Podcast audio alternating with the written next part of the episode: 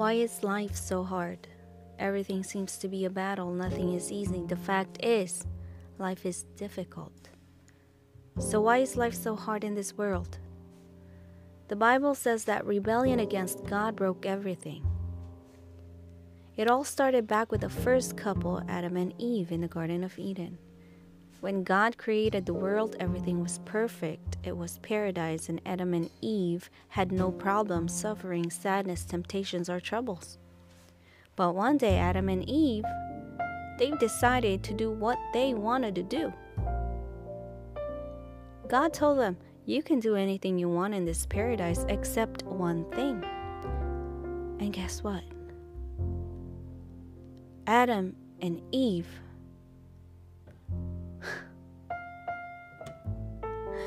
they decided to do that one thing God forbade them to do. Why did He even give them a choice?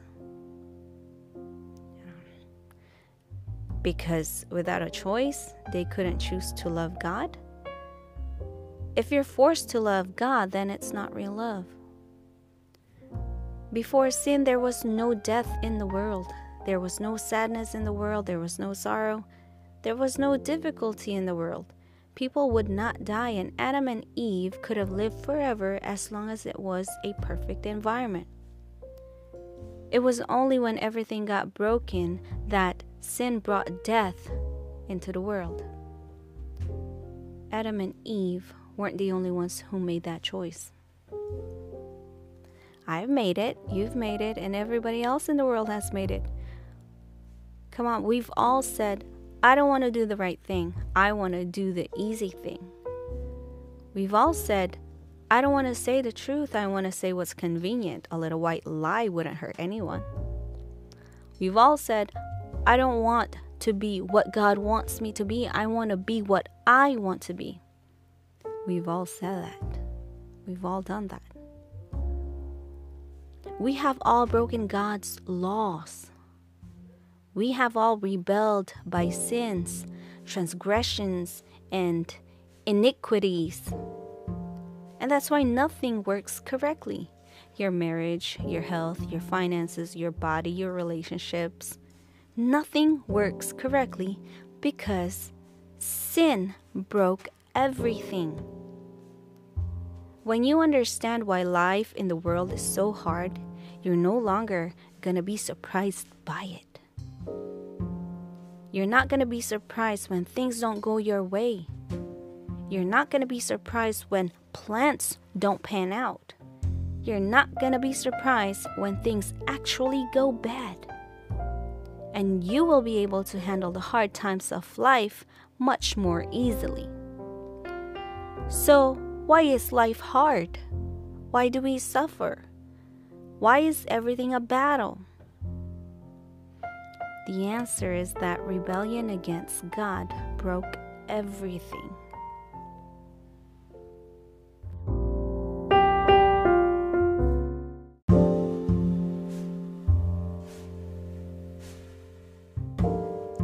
Sin has damaged everything. Nothing works perfectly.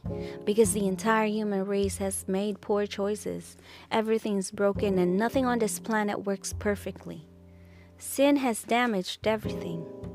Sin has ruined everything. Sin has destroyed everything. Sin has corrupted and spoiled everything.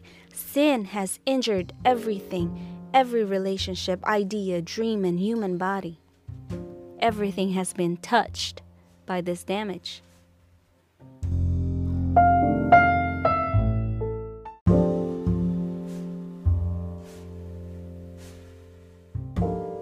In the Bible, it says that Solomon describes six dimensions of your life that sin has damaged.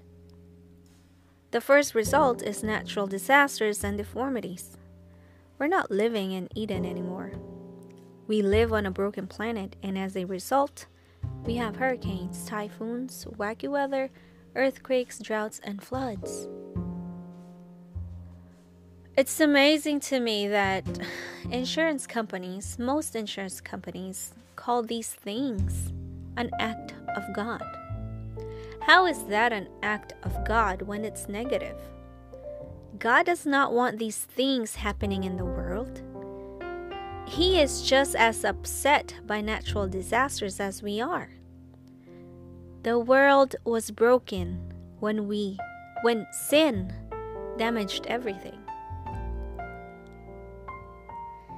In the book of Romans 8:20, it says creation is confused. Everything on this planet has lost its original purpose. Everything in the world was damaged, including your DNA, your parents' DNA, and their parents' DNA. Have you figured out yet that your body doesn't work right? If your bodies, everybody's body worked perfectly, we wouldn't need doctors. The second result is physical decay and death. There was no death on this planet until sin entered the world. We cannot control the wind or determine the day of our death. We know that death is inevitable, but we sure try to stop it. We go to great lengths to postpone the decay, too. But there's actually a good news. God doesn't want you to live forever on this planet. He wants you to live forever in a perfect place, not on a planet that's been broken by sin. Romans 8 says, We know that the whole creation has been groaning as in the pains of childbirth right up to the present time. And if you think about it, each day, Earth is not the same. Something is always changing. It also says that for the creation was subjected to frustration, not by its own choice, but by the will of the one who subjected it in hope.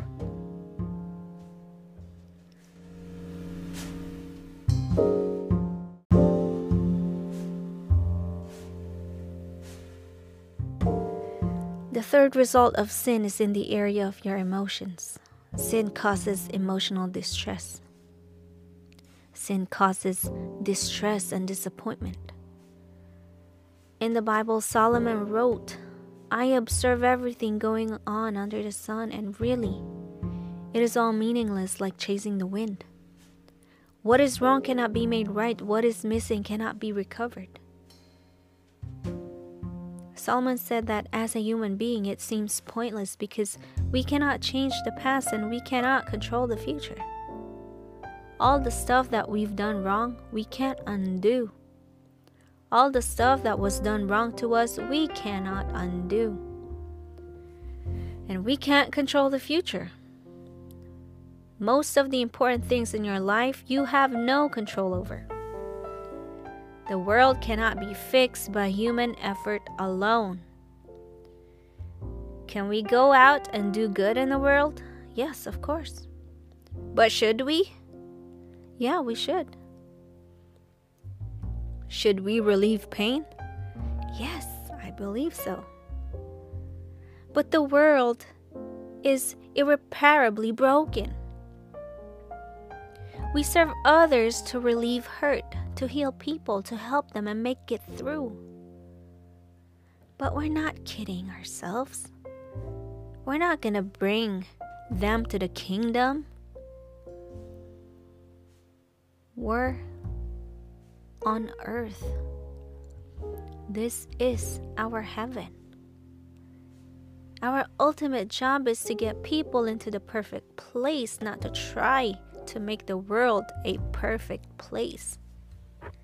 Should we try to make the world better? Yes, absolutely. Should we expect it to be perfect? Uh uh-uh, uh, no. The damage is way too deep for repair. Because that damage is so deep, we get stressed out because things don't work right. We don't get enough time to get everything done. 24 hours is not enough. Things get in our way. There are delays and difficulties and dead ends, and of course, disappointments. Did you ever plan for a big event and think, this is gonna be so great? Then when it's over, you think, well, Was that it? Wait, that was it? I know people who've spent an entire year of planning for a wedding and then it was just over in an hour or two. The fact is, we have the amazing ability to overestimate how happy we're going to be with a person or an event or a possession. We're not just disappointed with events that happen in our lives or with people in our lives, we're disappointed with ourselves. Why?